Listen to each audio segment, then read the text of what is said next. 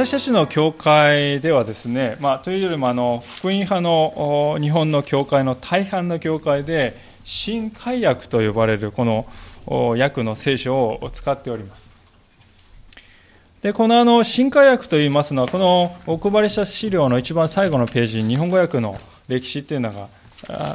写真入りで載せてありますが1955年に口語訳というものがここで出ているんですけれどもこの口語訳という聖書がですね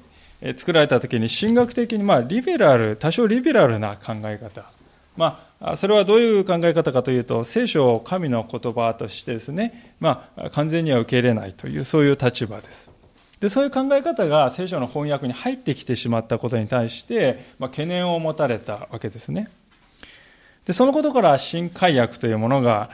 プロジェクトが出てそして1965年に新訳が出まして、まあ、5年後の1970年に旧訳が完成しまして旧新訳全部が完成しました。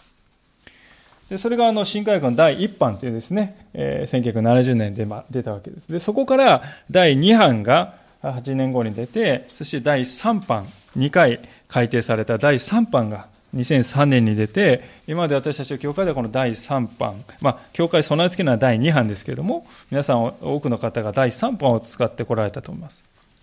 この新化薬がこの10月にですね、47年ぶりに大改訂ですね。今までは小幅な改訂でしたけれども、大改訂をされて、新しく出版されても、手に取って受け取られた方もいらっしゃると思いますけれども、まあ、あの聞いた方々からですねあの非常に読みやすくなったとか分かりやすくなったというですねお声を聞いておりますけれども今回のこの新科学の2017は聖書全体が3万2000節ぐらいあるんですけどその9割以上の3万節の説にですね何らかの変化何らかの改定が入っております。でそもそも聖書っていうのはどうしてこう改訂する必要があるんですかと言いますと、まあ、第一には日本語っていうのはね変わりつつ変わる日々変わっているっていうですね、えー、例えばまあ川屋とか言われてもですね私たちのその年配の世代私ぐらいまでは川屋って言われて分かるんですが今の若い人に川屋っていうとね何かお店屋さんっていうふうにね 感じる方もいらっしゃるそうですね。あるいはつぶやいたって書いてます。つぶやくって言うとですねツイッターなんですよね今の時代はですね。それからつぶやくっていうと文句言うっていうふうに取らないんですね今の若い方々。つぶやくっていうとツイートするっていうですね。そういうふうに取るもんです。そういうふうにこう日本語が変化している、まあ、それは今の例ですけれどもいや一つの数少ない例ですけれども。また聖書学というのも日々ですね学問でありますので新しい遺跡が発掘されたとか司会写本が大量に発見されたとかですね。そういう研究が日々続けられていくようになって今まで聖書はこう理解していたけども実はそういう研究を持ったりするとこれはこう変えるべきではないかそういう理解だったんじゃないかというのが分かってくるわけです、まあ、そういうわけで聖書って皆さんあの翻訳ですから原文はね変わらないんですけど翻訳はそういうわけで理解が進んでいく日本語が変化していくにつれて変わっていく改定していく必要があるものだということをぜひ皆さん知っていただきたいと思います。では、私たちが今日一番知りたいのは、具体的にどう変わったんですかというところなんですね。で、まあ、3万節ね、一つ一つざっと言うともう混乱しますから、具体的に今日は創世記の1節、1章から3章の中で4つの箇所を例として取り上げさせていただいて、先ほど司会者の方に読んでいただきます。そこを見ていきたいと思います。で聖書をね、翻訳するということが、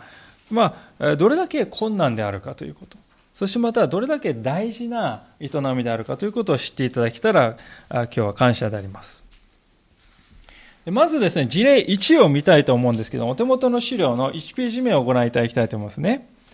この左端がですね、今回出た新科学2017の列であります。でその一つ右側に今までの最新版であった第3版、2003年の第3版が出て、さらにその右に第2版、1978年に出た第2版があります。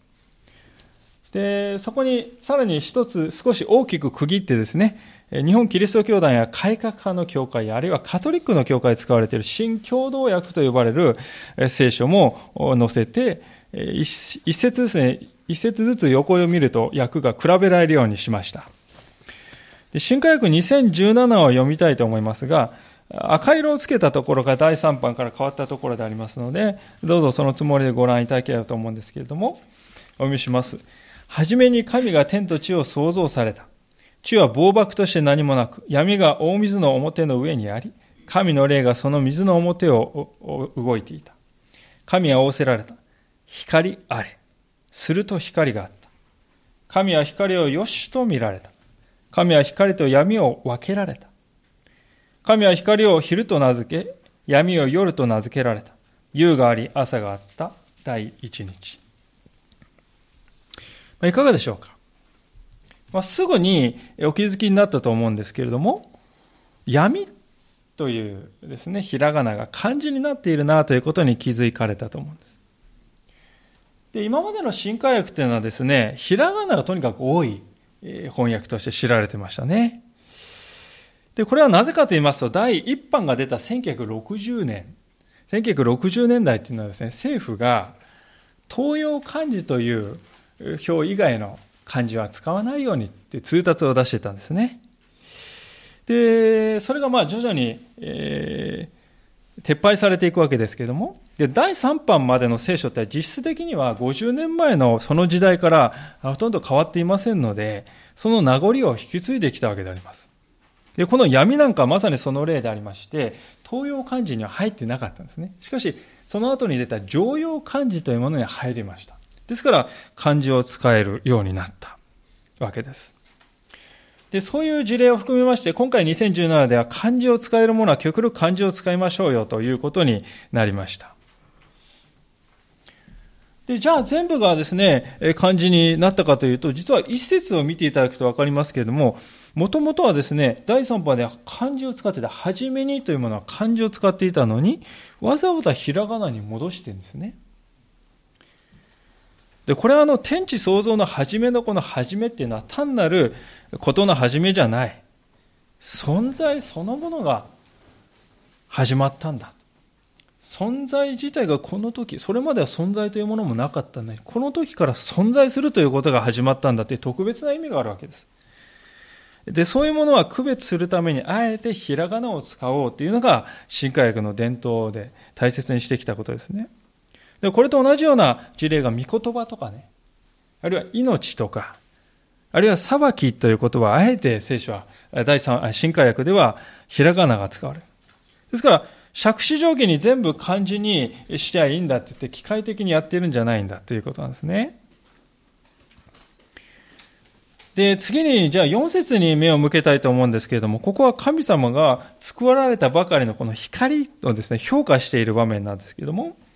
第3版を見ると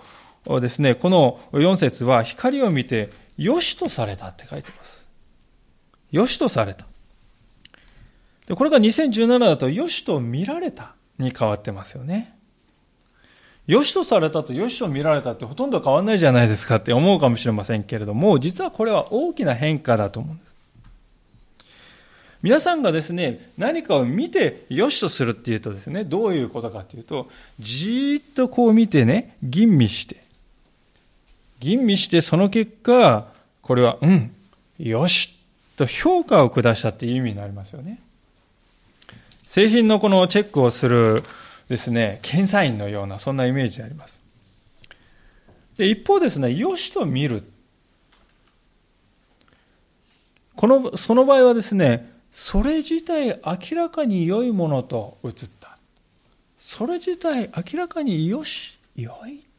ていうふうに映ったっていうんですよね。そこにはこの吟味するっていうですね、ニュアンスは入ってこないんです。神様が作られたものは本来最初から完璧なものでありました。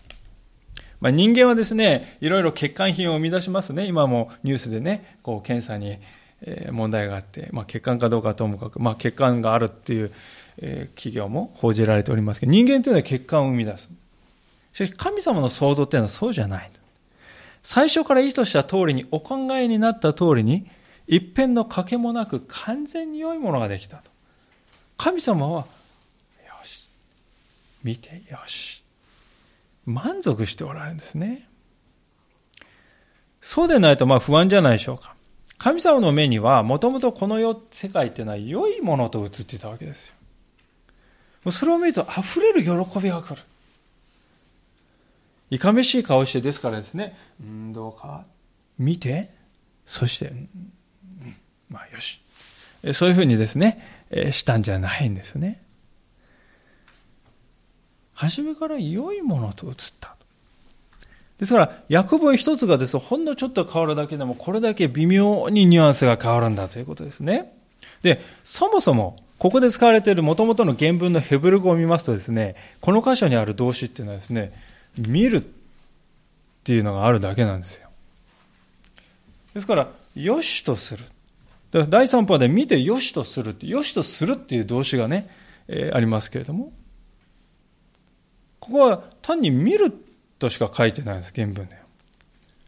で、それをよしとっ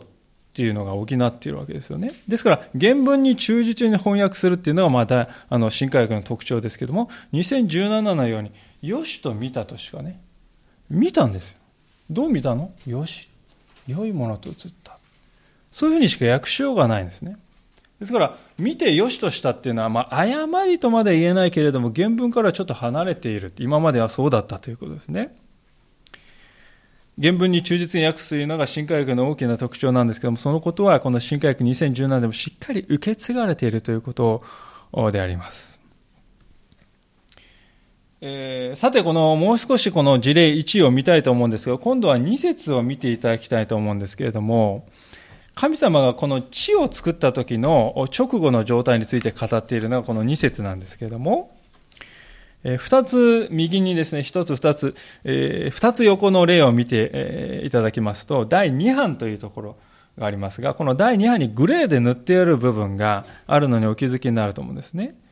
そこには、こう書いてあります。地は形がなく、何も、闇が大いなる、大いなる水の上にありと書いてます。これは第2版が第横の左の第3版になるとき、とっても大きく変わった箇所なんですね。第2版は地は形がなく、闇が大いなる水の上にあったと言ってましたが、第3版で地は暴漠として何もなく、闇が大水の上にあり、大水に変わる。一見してとっても大きな変化だと思うんですね。そもそも第2版までの形がなくて訳はですね、これ奇妙じゃないでしょうか、皆さん。なぜかと言いますと、前の第一節で神様はすでに天と地を創造したって書いてるんですよね。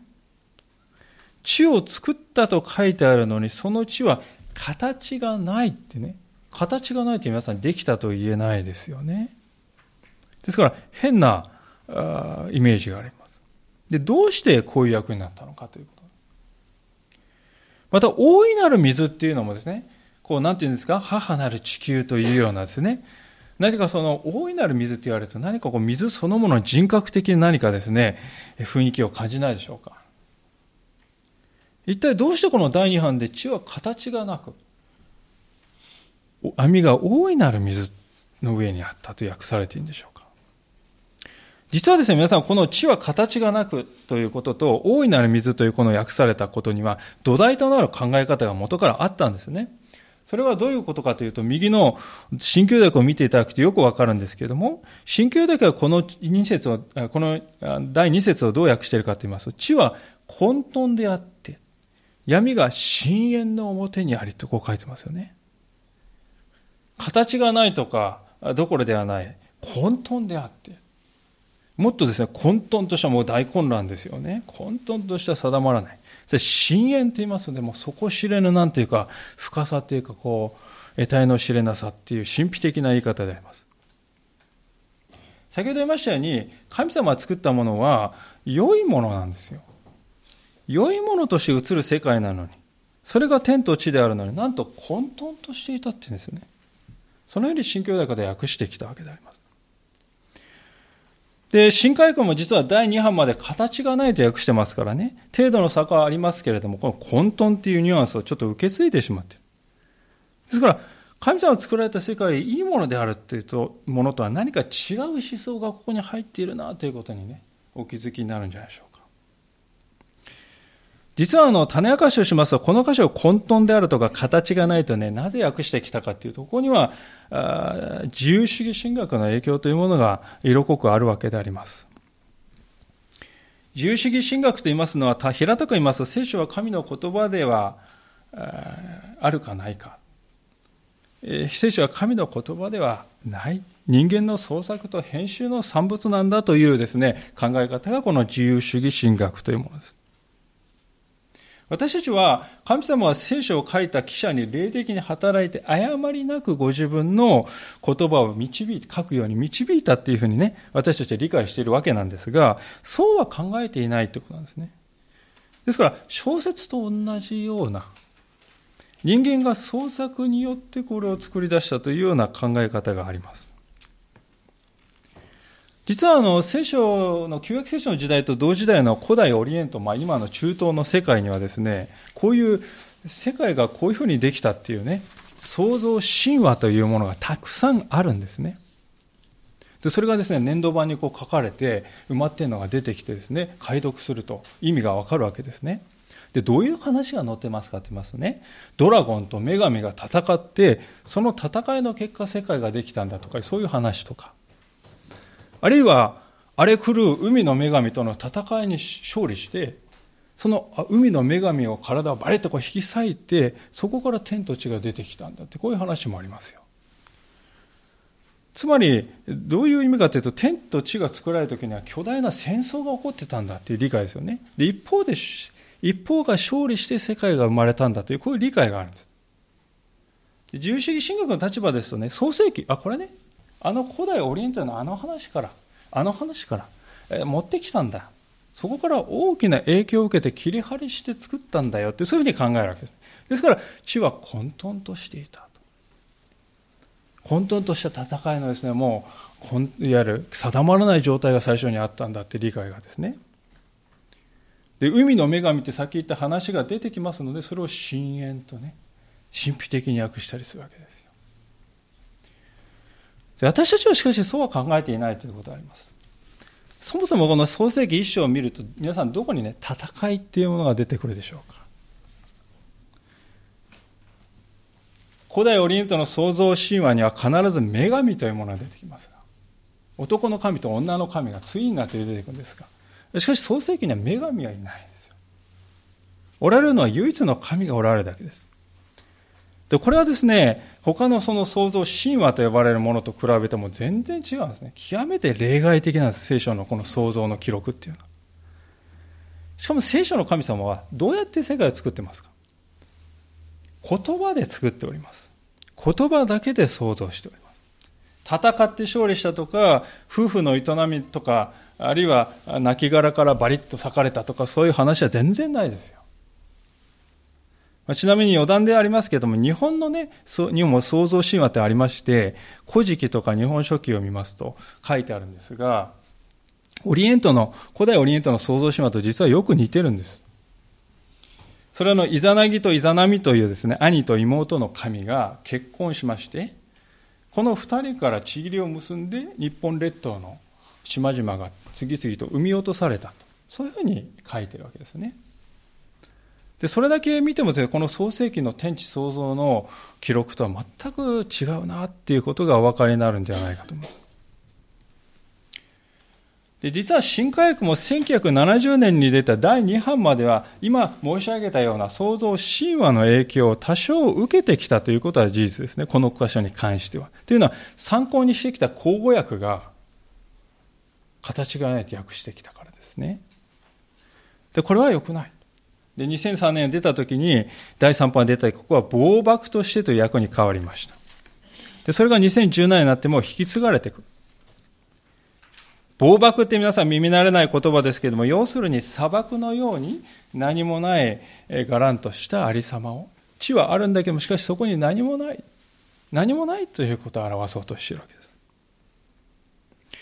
実際この原文のヘブル語の東風という言葉は、言語学的にもそうとしか何もない。砂漠のように何もないっていう意味しか訳せない言葉だってことは最近分かってきていますね。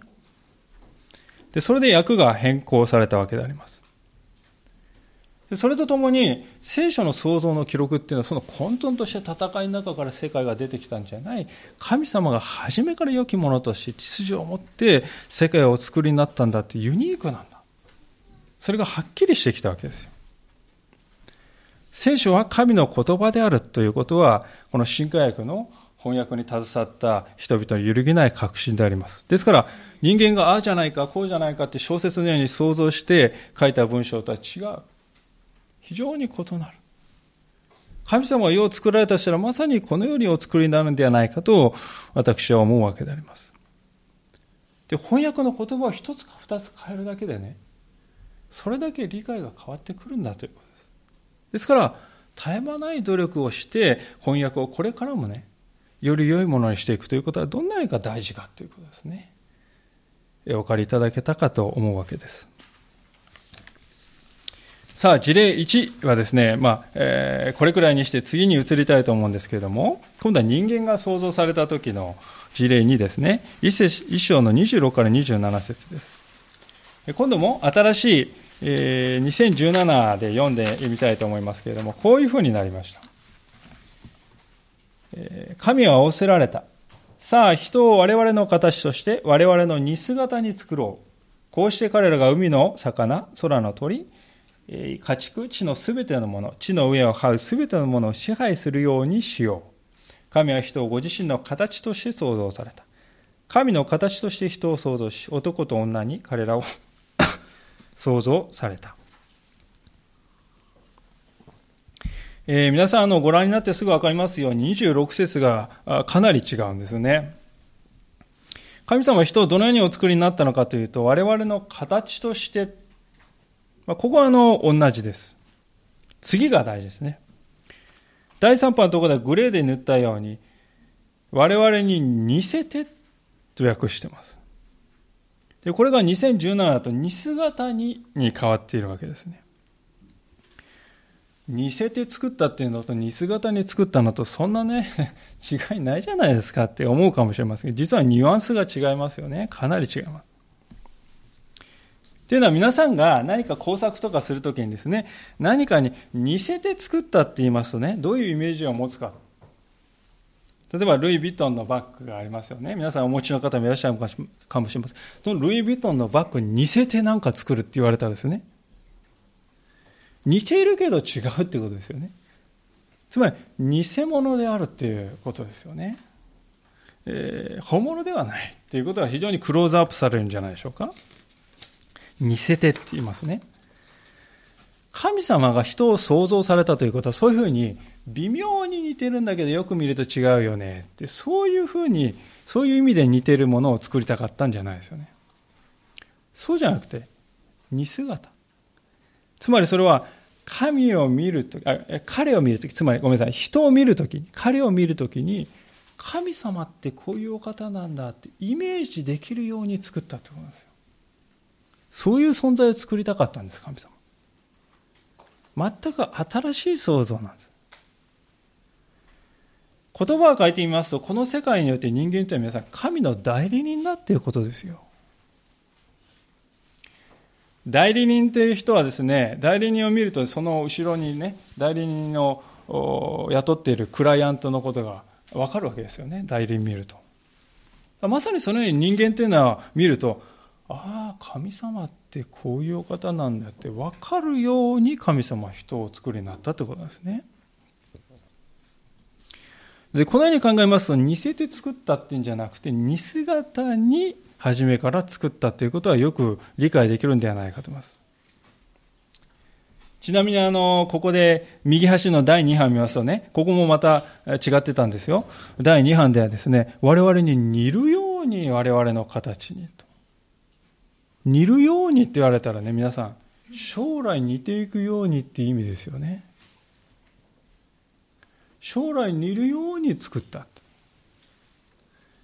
そうじゃないです、皆さん。初めから神の形に作られてるんです。これからそうなるんじゃないです。すでにそうなんだっていうことですよね。皆さん、クリスチャンとしてですね、えー、こういうイメージ持ってる方いらっしゃるんじゃないかと思うんですけども、頑張って精進して少しでも神様に近づいて神様に似ていくんだってねこれがクリスチャンとして、えー、大事なんだまあ、それは間違いではないんだけども、しかし、聖書が何を言ってるかというと、最初から神の形に作られてるんですよ。最初から神の似姿に作られてるんですよ。神のイメージが最初から表されてるんです。そのことを私たちが受け取って、じゃあそれにふさわしく生きようよ。最初から神の似姿として、神様の形として作られているんだから、だからそれにふさわしく生きようよ。そういう人生を歩むように召されているんだということです。それが人間の使命だと。それが私たちがこの世に存在している目的なんだということです。なぜかと言いますと、私たちはだんだんそうなるとか、似てるけど違うとか、そうじゃなくて、初めから神の形に作られているんだ。似姿に作られているんだということなんですね。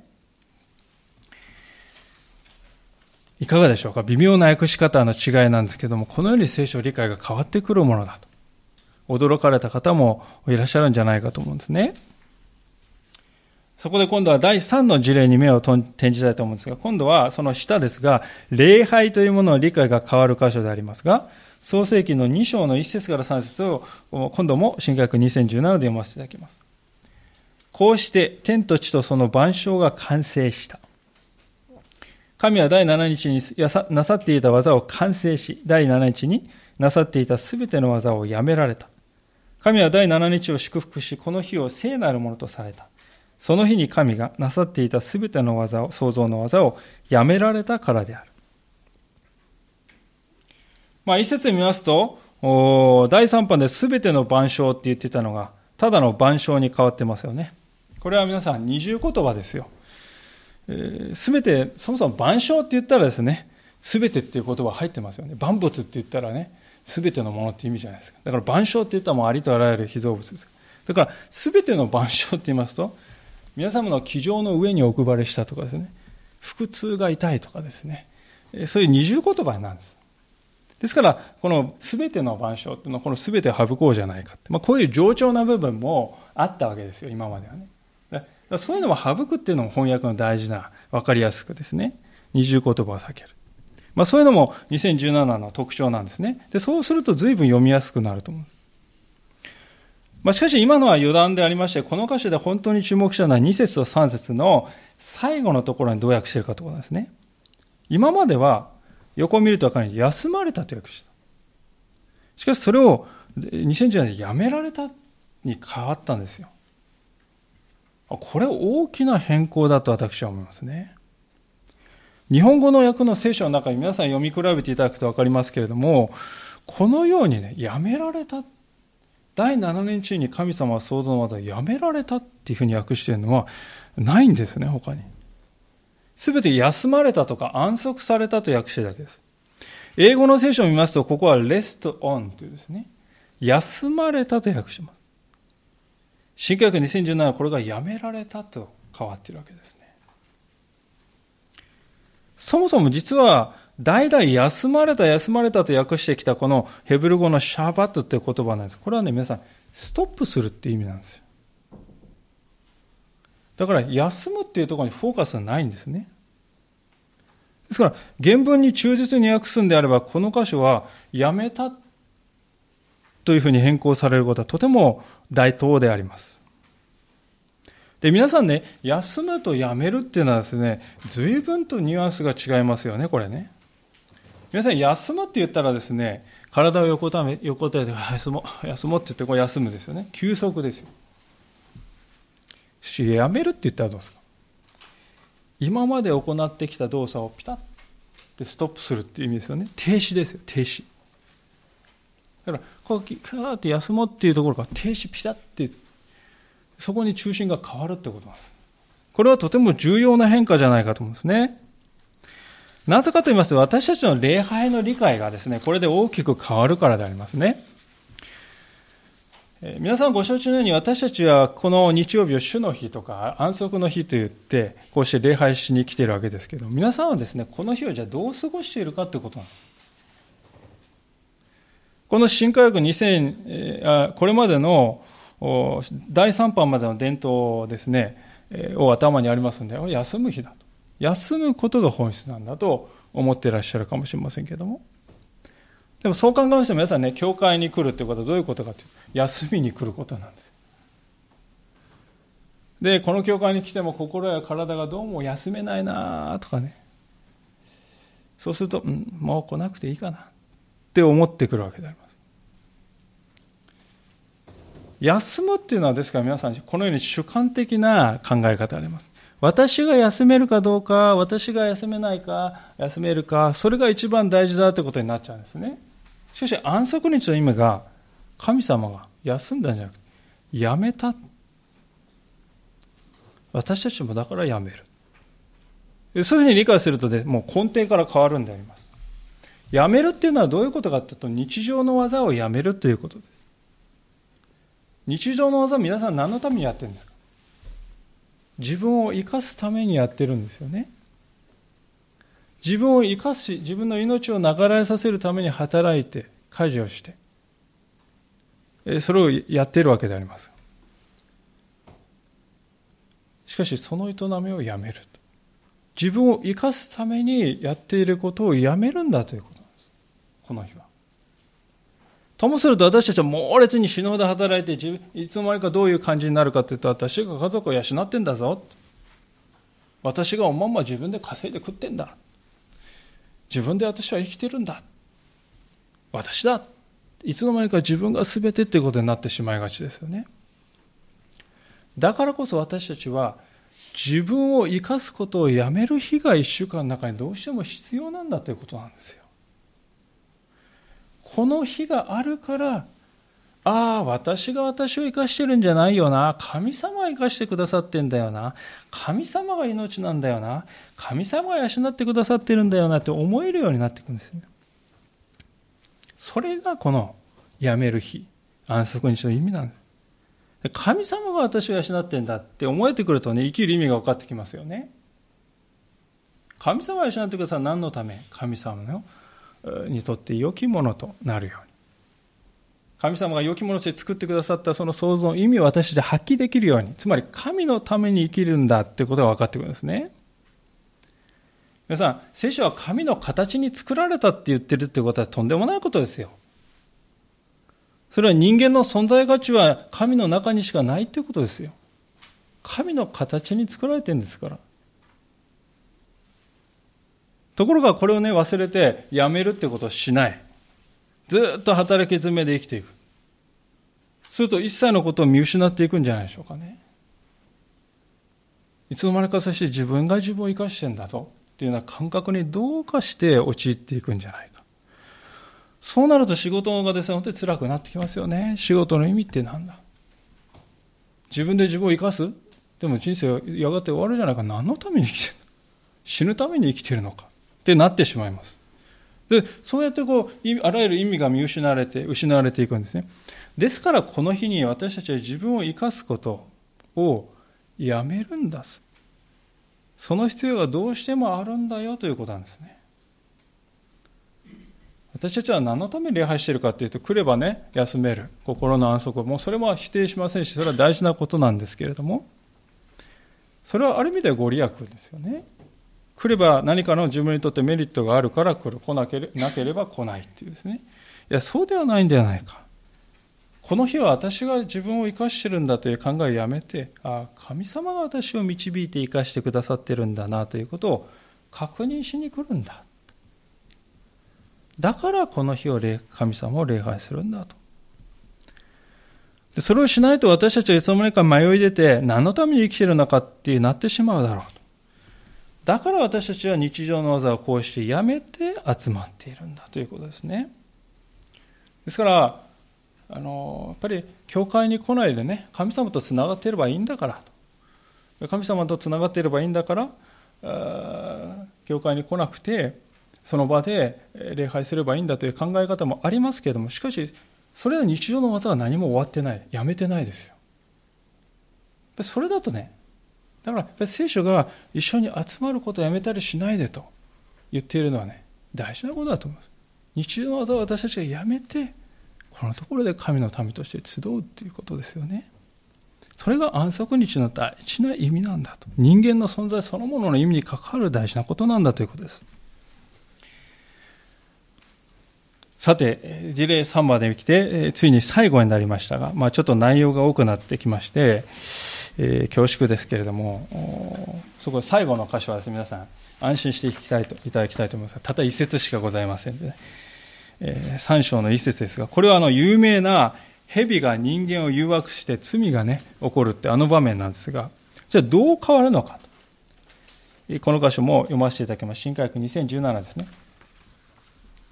さて蛇は神である主が作られた野の生き物のうちで他のどれよりも賢かった。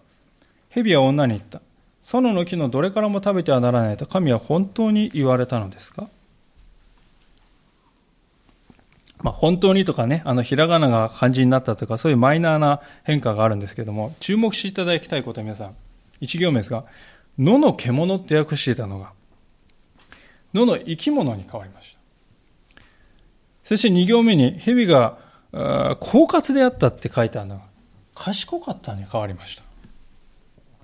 これは皆さんまた随分イメージが変わるんじゃないかと思いますね。というのは皆さん、獣ってきますとね、どういう印象を抱かれるでしょうかこの獣がとかね、この獣がみたいな。獣ってきますとですね、理性がなくて、本能のままに動いているね、そういうものっていうね、えー、見下したニュアンスがありますよ。で、そもそも皆さん辞書を開きますと、獣っていうのはですね、えー、この紙の下に書いてありますけれども、スーパー大事にっていう辞書を見ますと、全身毛に覆われて四つ足で歩く 哺乳類のことを獣って言うんですね。蛇に当てはまらないんですよ。で、狼とか獣、あ、ごめんなさい、狼とか熊のことは大体獣っていうわけですね。ですから、蛇に当てはまらない。でそもそも原文の元々のヘブル語を見ると、これはハヤーっていう言葉でありまして、えー、このハヤーっていうのは単にね、生き物っていう意味しかないんです。ですからそれをあえて獣と訳してこれまで訳してきたのは、蛇あれ悪者だよね。理性ない本能的にね、こう獣としてこう悪悪悪者なんだってそういうイメージがあったんですよ。それを生き物に過ぎない言葉をわざわざ獣と訳してきた歴史の背後にそういうね、先入観というか、バイアスがあるわけですよ。で、多分それがあ残っていると思うんですけど、第3版までは蛇が狡猾であったって訳しますよ。狡猾。ところがこの狡猾っていうのは新科学2017は賢かったって変わってますね。蛇は一番賢かったって言うと、一番狡猾だったっていうのと一番賢かったってもう全然イメージが違いますね。私はしかしこれは良い変化だと思っています。と言いますのは、前のこの狡猾訳されていた言葉、アールームという言葉は形容詞なんですけども、これ12回出てくるうち10回はですね、すでに他の箇所でもう10回は利口なって訳してきたんですよ。利口なと。で利口なって訳してないのは、この箇所を除けばあと1箇所しかないですね。ですから、狡猾って訳す方が例外なんです。そもそも皆さん、狡猾って聞きますとね、ずる賢いってイメージですよ。悪意に満ちていて、いつも人を陥れる、剣をするすべきやつ。そういうふうに聞こえますよね、狡猾っていうと。ですから、私たちはともすると蛇、あれ、憎い敵だから、剣をしなさいよっていう感じでね、えー、言ってるようなふうに聞こえるわけです、この歌詞を読むと。し、皆さん、ぜひ思い出していただきたい。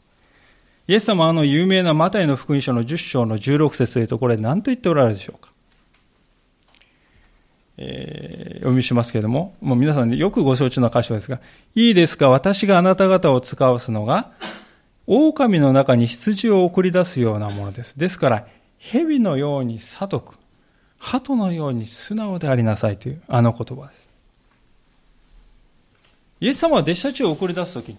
あなた方本当にいろいろ困難がある。だからあなた方は、蛇のように悟く、悟くってのは賢くありなさいと命じられたんです。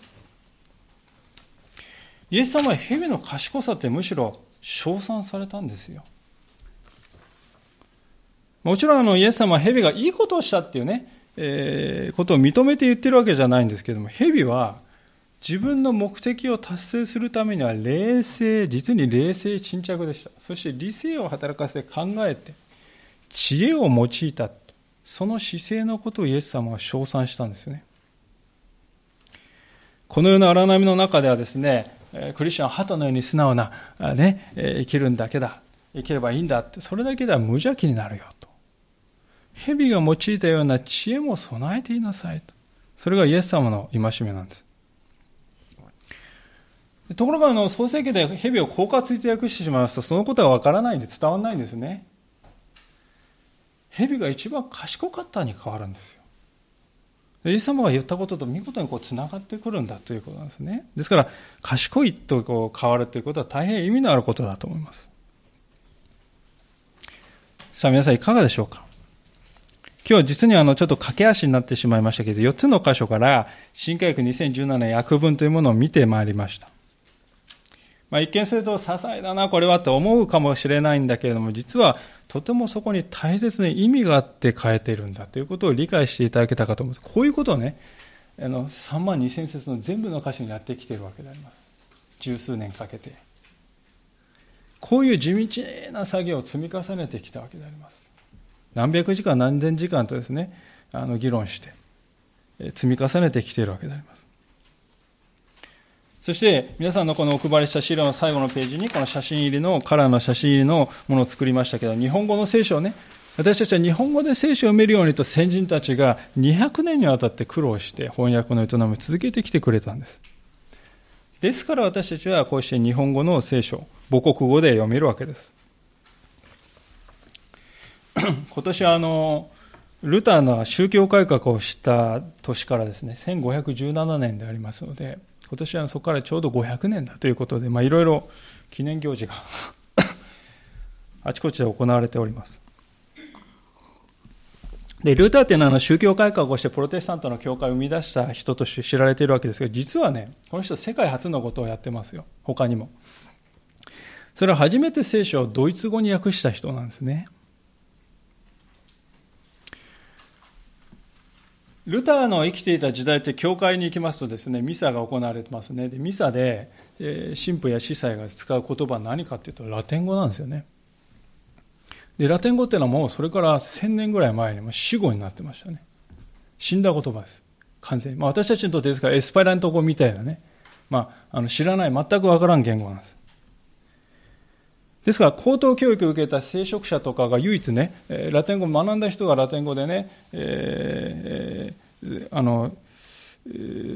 それでグロリアとか言ってこう言うわけですよね。ただ神のみ栄光ありとか言ってね。でも一般の人はミサに言ってそれ分かりませんが、ラテン語習ってない人は、はーって言って分からんです。ですから、分からんだけども、なんかこう厳粛な、厳かな雰囲気が、ありがたい雰囲気がするな。ありがたい、なんだって言って、ありがたいって感じなんですね。皆さんもお葬式の時に、えー、念仏を、漢文のですね、この念仏を聞かされて、えー、わからないと、同じ印象を抱かれるんじゃないかと思いますけども、500年前皆さんキリスト教も同じだったということですよ。人々は教会に行ってありがたい、よくわからんけどありがたい気がするっていうのは分かったけれども、しかし何言ってるかさっぱりわからないとね。それを打ち破ったのが聖書を翻訳するということです。ルターが聖書をドイツ語に訳してくれて、一般民主は初めて自分の言葉で、あ、聖書ってこういうこと書いてあるんだって分かるようになりました。宗教改革の大事な意義はそこですね。聖書を万人のもとにする。そこから印刷手術が発達しましたね。グーテンベルクとしては何のためにこう印刷機を作ったかというと、聖書を印刷して、ドイツ語でできたばかりの聖書を印刷して人々に読んでもらうために、そこから印刷があの進歩したんですね。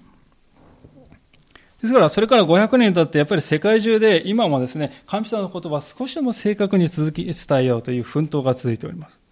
新科学2017という一つの集大成だと思うんですね。福音的な教会では今後ですね、この2010年、あと30年ぐらいは使われると思います。その背後には膨大な研究と血の滲むような苦労として気の遠くなるような努力がありました。私たち生きてきてですね、新しい聖書の翻訳を手にする機会っていうのはそうないです。新科学は47年ぶりです。皆さんその貴重な機会をですね、目にしているんだということですね。で、そのことを思って、ぜひ皆さんが一人一人がですね、手に取って、神様の言葉を日々豊かに味わっていただきたいと思います。ちなみにあの、この最後のページに書いてあります、新海、新共同訳の方も、来年の末に新しい訳が出ることになっています。で、ここは標準訳クエスチョンって書きましたが、実はその後名前が正式に決まれて、聖書協会、えー、共同訳という名前に変わるということが、名前で全く新しいものが、新教約の後継とし、新教約の後継として出るんです。まあ、そこがどういうふうに変わるかということを私たちは、あの、注意深く見てい、えー、きたい、比べていきたいと思いますね。えー、まあ、そういうわけで、私たちも本当にこの新科学2017が出たわけですけれども、まあ、第2版から第3版に行くときは900箇所ね、3%しか変わらなかったので、ほとんど変わってないんでしょ今度も変わってないんでしょっていう方おられますけど、そうじゃないんです。全体の9割に大きな変更が加えられているということですね。その一つ一つにこのような地道な積み重ねがあったということをぜひ知っていただいて、神様の言葉これからも親しんでいただきたいと思います。それではお祈りしたいと思います。あちなみにちょっとその前にですね、このような冊子がありまして、ここ分かりやすくどういうふうに変わるかっていうのは、ね、書いてあって、これはインターネットからダウンロードできます。ただで。で、後ろの一番最後のページに QR コードとかね、アドレスを書いてありますから、ぜひ皆さん、インターネット環境ある方は家でダウンロードしてご覧いただければ、あの、後ろにも2冊ほど置いておきますので、あの、持って行っても結構ですけども、ぜひネットでも見ていただきたいと思います。それではお祈りしたいと思います。